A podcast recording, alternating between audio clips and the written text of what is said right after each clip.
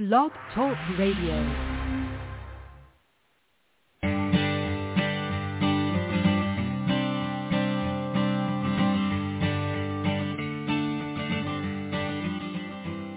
Hi and welcome to the Art of Film Funding. I'm your co-host Claire Papan, along with Carole Dean, author of the best-selling book, The Art of Film Funding.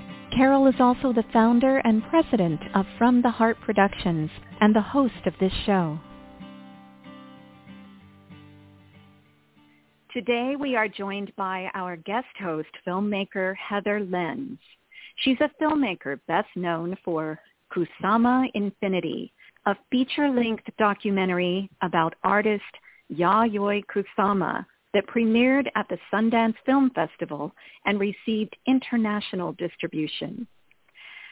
Also, director, producer, cinematographer Holly Tuckett joins us this week with her new documentary, Anchor Point, about female firefighters battling both blazes and sexism as they work to change firefighting culture so that women can do their jobs without facing gender bias, discrimination, or sexual assault. This is Holly's second feature film. Her past work includes Church and State, Timmy Earl Skeleton Girl, and Una Vida Mejor. So happy to have both of you joining us today, Heather and Holly. Thank you oh, for thank having you. us, Claire. Yeah, thank you for the lovely introduction, Claire, and thank you so much, Holly, for being here. Super excited to get to talk to you about your new movie. And I guess just to kick it off, could you please tell us uh, a little bit about the title, Anchor Point? What does that title mean? Sure, sure. So when we were trying to to uh, come up with a, a title for the film, uh, one of the things that kept coming up both in Lacey and Kelly's conversations was this um, this discussion of an anchor point in, in fire, which means to find a place in which to safely engage the fire so that you can so that you can battle it safely. And um, and Kelly often in in her interviews talked about you know having these anchor points in her life that really kept her grounded and um, so for me, the term anchor point kind of is a twofold thing. It it, it definitely speaks to uh, engaging fire from a safe place, which is a technique that that uh, firefighters use, but also for these women that are trying to change the culture of fire. They're trying to create a safe place in which to engage their fellow firefighters in conversation um, to really uh, create a, a safer place for them to work.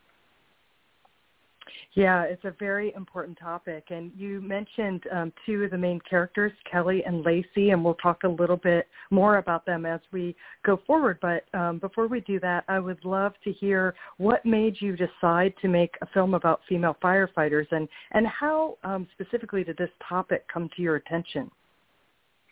Uh, in 2018, I had just come off of um, starting the the distribution process for Church and State, and I I mentor students uh, through the Utah Valley University program uh, each summer on a program called FEM Project, and basically the the pro, film program there brings in uh, mentors from from uh, the film world to help the women in the film project, in the film program, uh, basically work on a real film set. And so we, we every year we do a short film and uh, I've been asked to either be the gaffer or the camera person on on those those projects. And one of my students uh, was in Boise, Idaho, uh, during the summer, and and ran into a woman who was working as a firefighter for the BLM,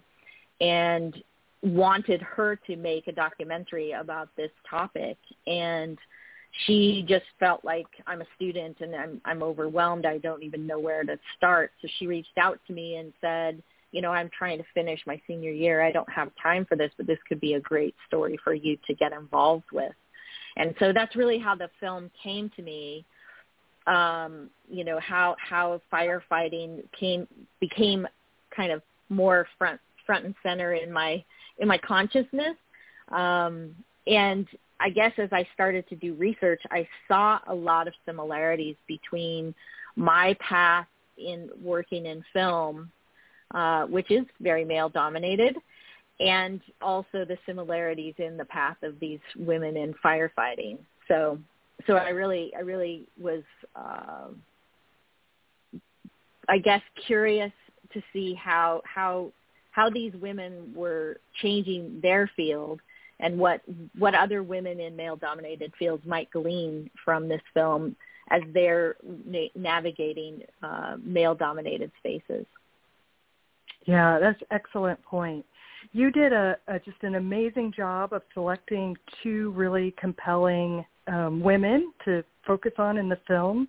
And I'm wondering if you knew going into the film that they were going to be your two lead characters, or if um, or if you were filming before you realized this. And if you were already filming, how many how many women were you covering before you kind of zeroed in on these two?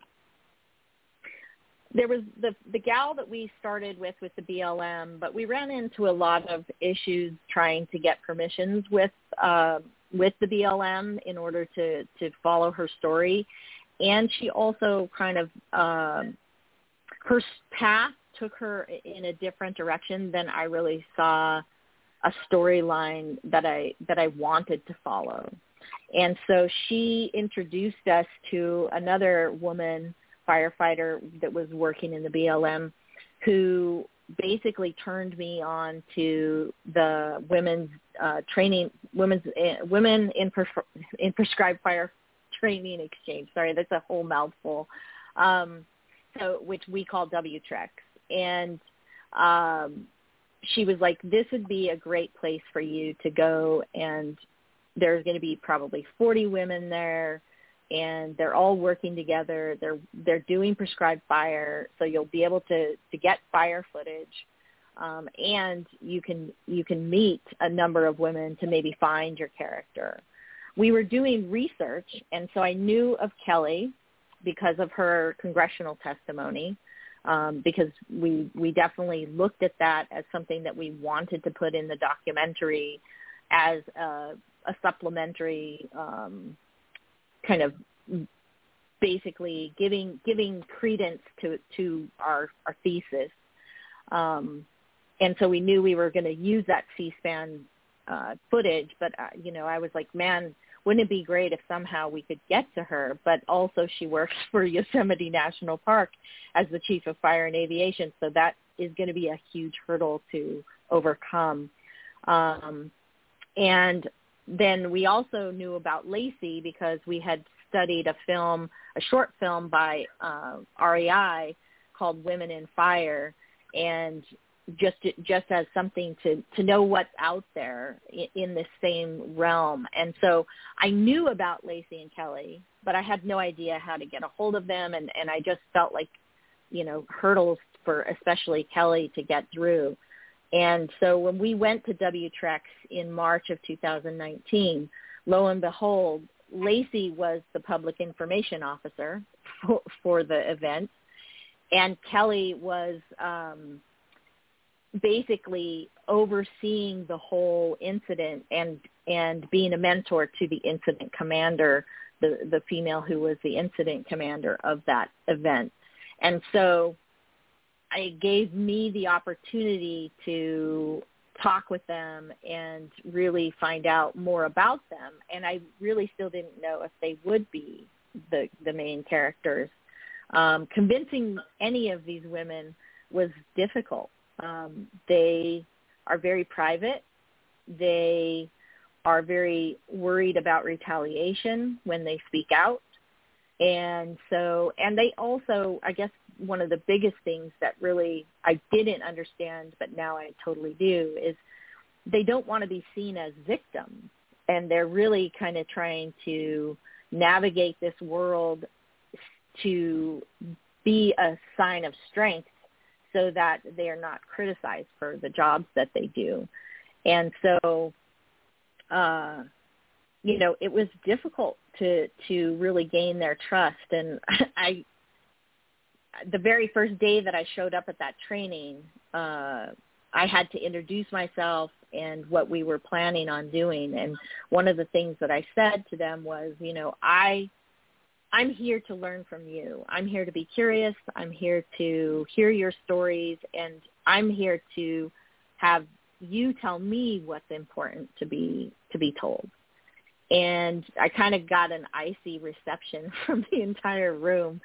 And um some you know i it, it, we were at the end of of the meeting and and needing to break to move on to the next event which was to go out and actually engage with with doing prescribed fire. And so i basically rounded it out saying does anybody have any questions? And just in my mind was just like these women are just i'm really not getting through to them. Um and someone yelled out do you have um your cotton panties on? And because that is something that is required it's part of like your fire gear that that you wear is that you wear natural fiber underclothing and i actually just took a moment took a big breath and i was like if i'm going to be vulnerable maybe they will be vulnerable and so i dropped my pants and said i am going to have swiss and swats just like all the rest of you and everybody laughed. Kelly came up to me and said, that was amazing and I can't wait to get to know you. And so I think, you know, as a as a documentarian, you often are asking your subjects to be really vulnerable with you, but you also have to be willing to get vulnerable uh, and be be willing to to do things that that uh, show your vulnerable side in order to get through to them. So well, I think maybe That's, you uh, we need to come up with like a pitch prize, and then you could win it for the most unusual uh, pitch method. But I, I'm sure So going into it, going into that meeting, um, you already knew this about the the cotton wool, you know, clothing. Is that and you yes. hoped to, did you hope to film that day? You did. Okay. Yeah, um I I definitely one of the things that was a requirement to come and film with with them is to be fire ready, and so that means we had to buy fire boots, we had to buy the the natural fiber underwear, and then we also um, were loaned uh, what they call Nomex, which are the yellow shirts and the green pants that that fire that are fire retardant. Um, and so you know we were uh, basically fire ready. And so I had no idea that I was going to drop my pants, but I was fire ready. Right. Right, amazing. Well, I guess as someone for environmental reasons, I try to avoid avoid synthetic fabrics. So I'll have to uh, we'll have to exchange shopping tips uh, after the call. Yes. um, so you not only directed and produced this movie, but you also shot the film as well. And could you talk a little bit about any challenges you face wearing all three hats, as well as any benefits? Yeah. I guess the challenge is is that you know you worry about uh, dropping the ball somewhere, wearing all the hats like that. Um, luckily, I do this a lot. Um, I wear, I have my own production company, and I do a lot of work uh, in the industrial video space, and um, so I often will wear a number of hats uh, in order to to make a living. And so I have a lot of practice, but um, it you you can get overwhelmed. You can feel uh, exhausted most days. Um, I guess that's the biggest challenge in in my mind.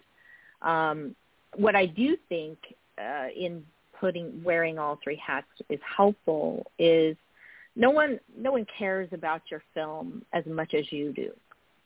And so when you're wearing all three hats, um, I really feel like you you as a camera person you are getting exactly what you see as you want to direct.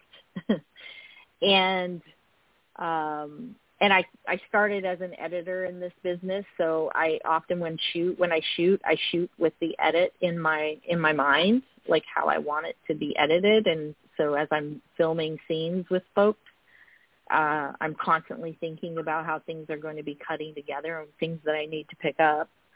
And then as far as producing goes, you know, I think that because it is something that I directed and created, you know, behind the lens, uh, I am I am much more dedicated to getting getting it to the finish line than anyone that I would hire.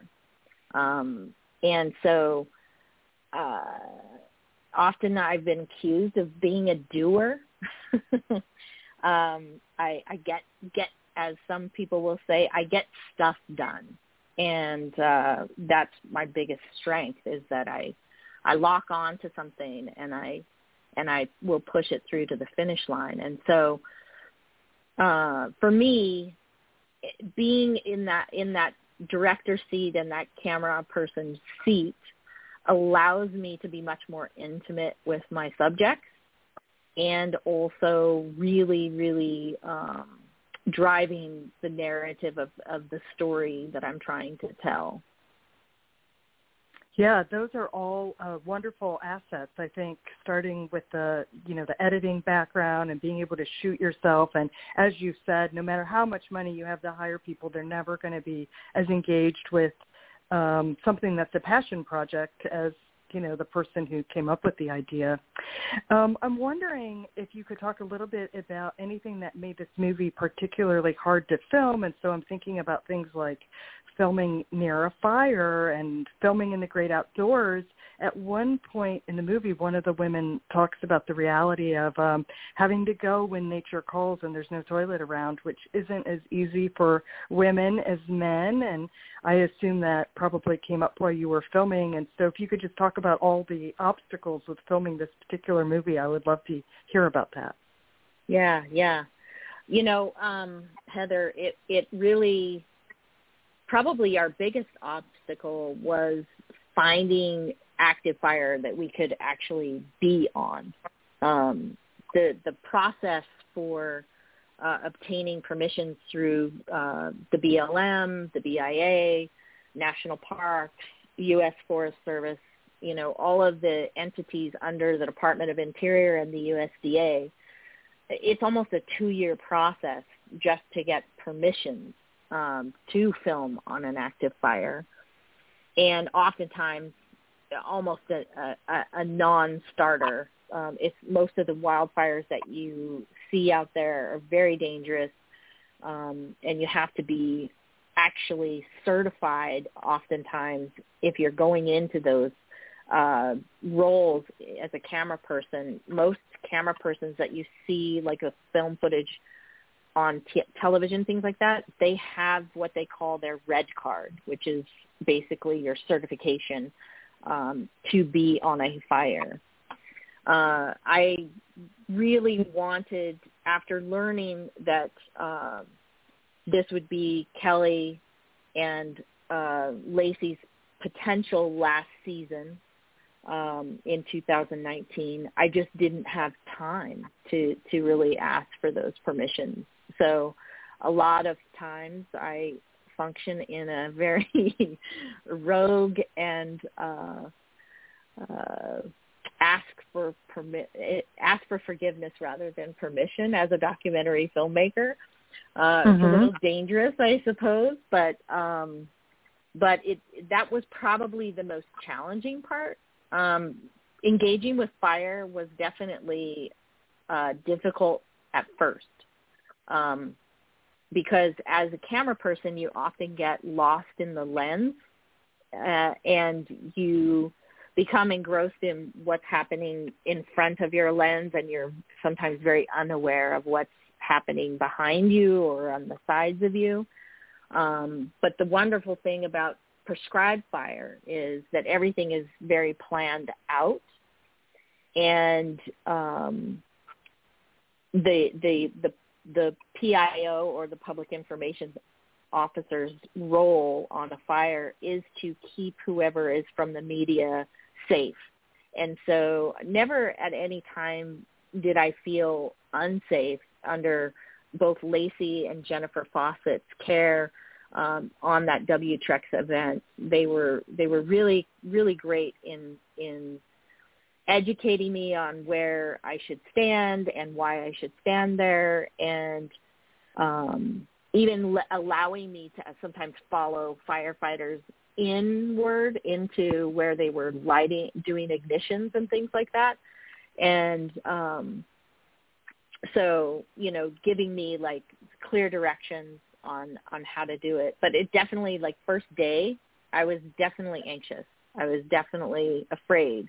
It was very hot near near the fires and it was very loud and um so you you definitely get the sense of what these folks feel when they're on the fire line um, because I was literally with them on the fire line throughout the film. So, so uh, that definitely was probably the most intense part of of filming was just uh, the heat and not really being able to to be completely aware of what was around me. But but safety measures were in place, so I, I felt pretty confident that I was going to come out alive. Yeah, I can see how this would definitely be challenging, especially I understand these were prescribed fires, but if they weren't, you know, things can just rapidly get out of control. And I have been on sets where the cinematographer, as you said, is just immersed in what they're seeing through the lens and kind of guiding them by putting my hand on their shoulder and kind of, you know, guiding them to mm-hmm. turn right or whatever um, because they're not maybe seeing something going on um you know outside of the lens so i can see how being yeah shooting the film yourself has great advantages in terms of the framing and the fact that you understand editing, but then there is uh, there can be a drawback too. Yes. I'm wondering if um, you had the women film any parts of the movie either by wearing a GoPro or holding a selfie stick or anything like that, because maybe they were able to go places you weren't. Yes. So definitely with um, with Lacey because she was she was in uh, she was on her Helitack crew, and we attempted to be able to go and film with her and her crew, and her boss said yes, but the powers that be uh, in the Forest Service asking for those permissions again were very, um, you know, it was like, yeah, we should be able to get back to you sometime in 2020, um, you know, to let you know whether or not you can have permission. And for me, knowing what I knew that this might be Lacey's final season, she was contemplating and uh, applying to nursing school and trying to figure out what what her next steps would be. Um, I knew that this was uh, would be a missed opportunity, and so I basically called Lacey and was like, I cannot get through to get these permissions. And she said, I said, so I'm not sure how we're going to do this. And she she said, why don't you just give me some GoPros? She's like, I'll do it. She's like, I, you know, it's not something that I know how to do, but if you, if you talk me through it, and she actually found a film student up in Montana that she went to school with and um gave her pointers on just running the GoPros, you know, how to how to set them up and how to how to work them and then her and I had discussions over text and phone when we could about what she was seeing out there and just like how kind of giving her uh, a crash course in editing and shooting. Like this, this is how i want you to think about the sh- things that you gather is like how can i make it into a film scene? And uh, so I, I credit lacey as being just in, just as important uh, of a cinematographer in this film as as myself. Uh, her footage was stunning that she captured. It was it was so amazing to actually get the footage from her and after the season was over and start really pouring through it and realizing how much solid gold was in was inside of of the of the footage that she captured. Well, it's always wonderful when you have a, a collaborative, cooperative um, you know film subject that's going to help yeah. you get the movie made. So that's great that you had that. So you've talked a little bit about some of the challenges getting permissions to film and things like that. And i'm curious about um their male colleagues who are in the film and did you feel any pushback from them not specifically from the men that we interviewed and the men that that appear in the film. Um you know Lacey's crew she had been with for a number of years and while she I wouldn't say that that they were unsupportive of her necessarily, but there were instances and you know, she she divulges that in the film and um you know, I think that there are always stories of of men who are not supportive 100% of the time. Um, you know, there's there's there's always going to be that guy on the crew. Uh, but both Kelly and Lacey and most of the women that we talked to said, you know, it's it's an overall uh, patriarchal system that we hope will become more diverse. And that you know where we have men that will support us on one hand i mean lacey talked to me once about a you know a friend of hers who said i'm sorry that that's happening to you but yet in in the room he's not speaking up for her. Like privately she gets the support but speaking up in front of you know the other men on the crew is sometimes uh, hard for men as well, you know, to actually stand up and be a good ally, just simply because of the systems and and all those also the systemic um, patriarchal oppressive nature of of the field. And so, you know, I think I think that it's changing. The great thing of it is is that because firefighters are seeing the film because everything has been online. It's been the benefit of of having the film festival circuit be available online. I've had hundreds of especially female firefighters see this film, but also male firefighters. And basically the, the USDA Forest Service reached out to me through their organizational learning um, uh, department and they they sponsored a screening for a hundred to 150 uh, firefighters and supervisors and so and they came to me so they're looking to change the culture of fire and make it more inclusive and diverse and trying to find ways to to mitigate um, using storytelling which is really wonderful yeah. One thing we haven't said yet um, that's covered in the movie is that um, it's roughly 90% male, 10% female in this field. So that's a pretty big um, uh, percentage difference. So, yeah. Uh, yeah, and um, so we've talked a, a, a little bit about Lacey, the younger of the two characters, and she's very articulate in the film. She talks about how the inequality she faces on the job um, is actually harder than than the part of the job which is putting out fires, which is already a hard job. And yeah.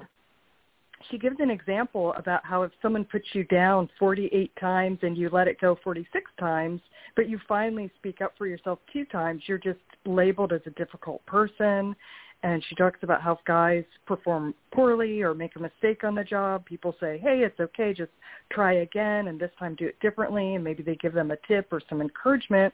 But if she messes up, the reaction is, hmm, maybe women really shouldn't do this job. And and as you've alluded to, this is the kind of stuff I hear women talk about in the film business a lot. Um, mm-hmm.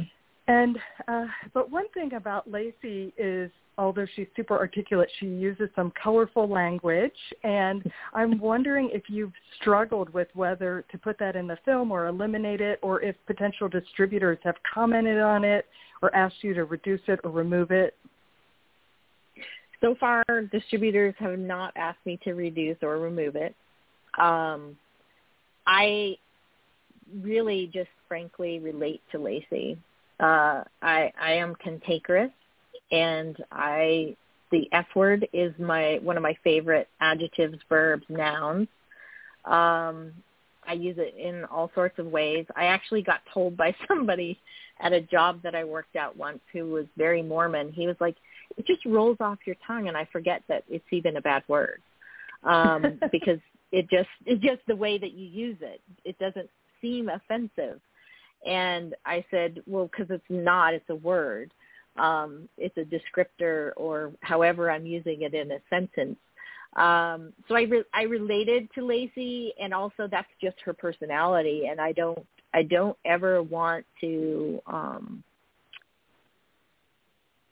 not allow someone to be authentically themselves on camera, and that includes you know if that's their their vernacular, I'm not going to ask them to say it again a different way and and get rid of it because to me that takes away the authenticity of who she is as a person. And so to me, I yeah, it could be problematic. Um, there is bleeps that you know we can always bleep it out. Um, I just feel like that that the colorful language gives you a sense of really who she is as a person and also how this how how this problem really matters. I agree with you. It's uh, it it um, it's part of her character, and so mm-hmm. um, that's how I see it also.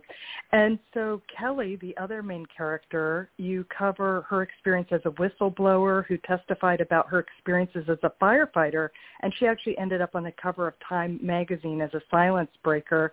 And one thing that was super evident is that she never wanted to be a whistleblower, and in fact, I've never heard of a person who wanted to be a whistleblower or whose life was easy after becoming a whistleblower. Um, and what we see here and what I've seen in other stories about people who make the courageous decision to come forward and go on record about troubling topics is that they do it to help prevent other people from being hurt and to stop the cycle of abuse. For me, one of the saddest parts of the film is when allegations of misconduct are, are discussed by politicians and we learn that similar complaints were made 16 years ago and basically nothing's changed. And I wondered how you felt when you saw that footage. When when we discovered that in the testimony, um, that to me was kind of the moment that that told me this film is so important. And Kelly being a part of the film is tantamount to to to really getting to know her and to understand someone who has had a 35 year career and put up with the kinds of things that were being discussed in in that congressional hearing and in the complaint 16 years earlier and to really understand why even 16 years later here we are again um, is is why Kelly I think is an important character in the film because you you really get to understand someone who is from a different time period than Lacey. I, I really feel like Kelly and Lacey mirror one another um, in different eras. Eh, that they are the, yeah. sort of the same person in, in you know in in kind of how they uh, love nature, the way that they they carry themselves on the fire line, um, you know, their goals and aspirations, and yet they are two very different people simply because they come into fire at very different times in in uh, in cultural experiences. And so Kelly comes from my era, you know, we're we're close in age, where women just put up put up, shut up, and do your job. And Lacey's coming from an era where no, women are pushing back. We're not going to tolerate this anymore. And I'm going to speak up for myself no matter what the cost. And so I think that it just really was a great um, contrast in personalities and how they navigated this very same world um, and and the outcomes. Yeah, I agree. They they um, they're wonderful as uh, two main characters in a film, and I'm wondering how they reacted when they saw the movie for the first time. Um, both loved loved it. I mean, we're we're very moved. Uh, I think it surprised. It definitely surprised Kelly. Um, Lacey Lacey and I talked a lot as I was going through the edit. Um, I really, you know, because she shot so much of her season, you know, it was it was easy for me to to reach out to her and talk with her and and really uh, kind of use her knowledge about social justice and things like that as a as kind of a guidance for me as I was going through the edit. Um, Kelly Kelly definitely uh, is in a is in a position of power, and with that power comes relationships. And so, um, in fact, even right now, Kelly's working on an initiative to increase pay with uh, for all wildland firefighters and change change the way that that wildland fighting firefighting is um, recognized through the governmental systems and, and giving them different uh, job series is what they call it um, positions uh, and and changing their pay structure. And so for her you know seeing herself on film and and the topic was a little a little difficult I think for her. After she after her first initial reaction was I love it but then also because she's working with this uh grassroots organization to to basically improve working conditions and pay for wildland firefighters she she was very worried about how it might impact that. Um happy to say uh Biden just today there was an article that came out that uh, he is increasing the pay for wildland firefighters this season, and those those that grassroots group that Kelly is working with is is really making a lot of inroads, and that's also a very important part of I think changing the culture of wildfire. And so I understand where she was coming from, and uh, so you know allaying that that uh, fear for her i think our screening with the forest service really kind of helped helped in in uh, recognizing that her work uh, and part of the film was integral uh, to helping make systemic change yeah. And I noticed when I looked at the end credits of the movie that uh, most of the key positions, or maybe all of them, were filled by women. And I wonder if that was a con- conscious decision on your part. Yes, we're making a, a movie about women.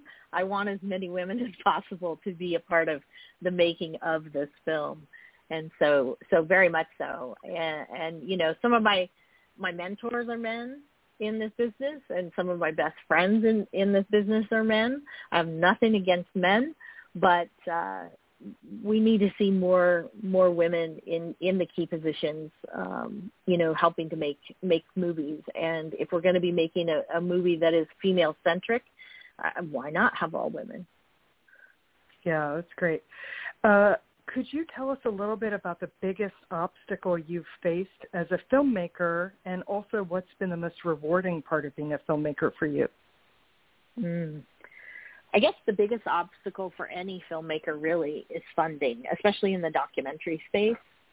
Um, I, I just think that there are so many folks out there telling great stories and, and so many people wanting to be filmmakers and the the advances in technology have made it possible for you know many you know people anyone could pick up a camera and make a documentary i feel like. Um because the the the the cost of entry to to doing so is is not very high other than uh your time. And so for me fundraising is always one of those hurdles that um, one of those challenges that can make or break a film. Um, oftentimes, though, when I find a story that I really want to tell, I I just do it anyway. I probably probably much to the chagrin of all my friends and family who end up uh, somehow supporting me as I as I go on these adventures uh, to to making these films. But but yeah, most definitely, I think that that uh, especially in the documentary space, uh, finding funding is is really challenging. Um, the most rewarding part, um, man, being able to uh, really have your film change people is is an amazing feeling, and uh, I feel like this film in particular has done that more so than any other film I've ever made. Yeah, I mean, I think it's just terrific. Um, and I think you should be super proud of yourself for making this film and shining a light on this topic. I think it's really important. Um, and what advice would you give someone who wants to become a documentary filmmaker? and Heather, I don't know if anybody ever told you this when you said I want to become a documentary filmmaker, but I've had people who I look up to say run the other way. Um, That's true. I I, I I have had more than one documentary filmmaker tell me that, and in a way, I almost feel like that advice was the best advice because it made me lock my heels in and become stubborn and say I'm going to do it despite your horrible uh, advice. Um, but I think that if you want to become a filmmaker, uh, especially a documentary filmmaker, stay curious always uh, don't give up, uh, and and just tell your stories because even if even if it never get, gets distribution and maybe you put it out on YouTube or Vimeo, people are going to see those stories and they're going to be impacted by them. And and it's really uh, up to you on on how much you're willing to sacrifice in order to become a documentary filmmaker uh, because there are sacrifices that you will make sacrifices of time sacrifices of money uh, sometimes relationships are you know being gone for i was gone on this film for the better part of two years in and out of being home and away um, those kinds of, of things will will take a toll on on familial relationships and friendships. Um, and so, you know, you really, I think, just you gotta love what you do, and I really do. I I I love telling stories. Well, sounds like you found your calling, so that is terrific. And I know you're just releasing this, and you're still spending, you know, you, it's just out there, and it, that takes a lot of work too, getting your film out there, and and you know, helping people find it and everything. So I don't know if you're working on anything new already or if you're focused on this, but if you're working on anything new that you want to tell us about, I want to give you that opportunity. For sure, for sure. Um, I, I do have a few projects in development. Um, one is a docu series, and I don't want to say a whole lot about it, but it definitely has to do with feminism. and cool. uh, and so uh, we'll see where that all lands. We're we're in early development. We're planning some uh, pre pre development shoots, uh, some some production stuff to to create teasers for it and and look for funding.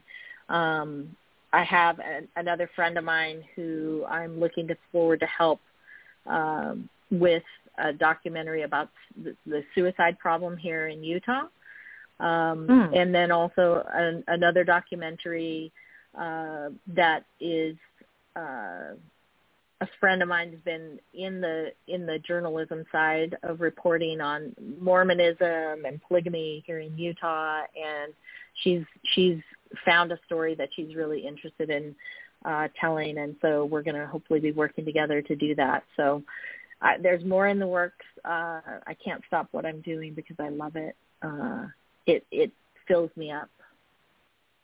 Great. And will you please tell us um, your website or if there's a separate website for the film so people can follow along and if you want to share your yeah. social media handles or anything like that?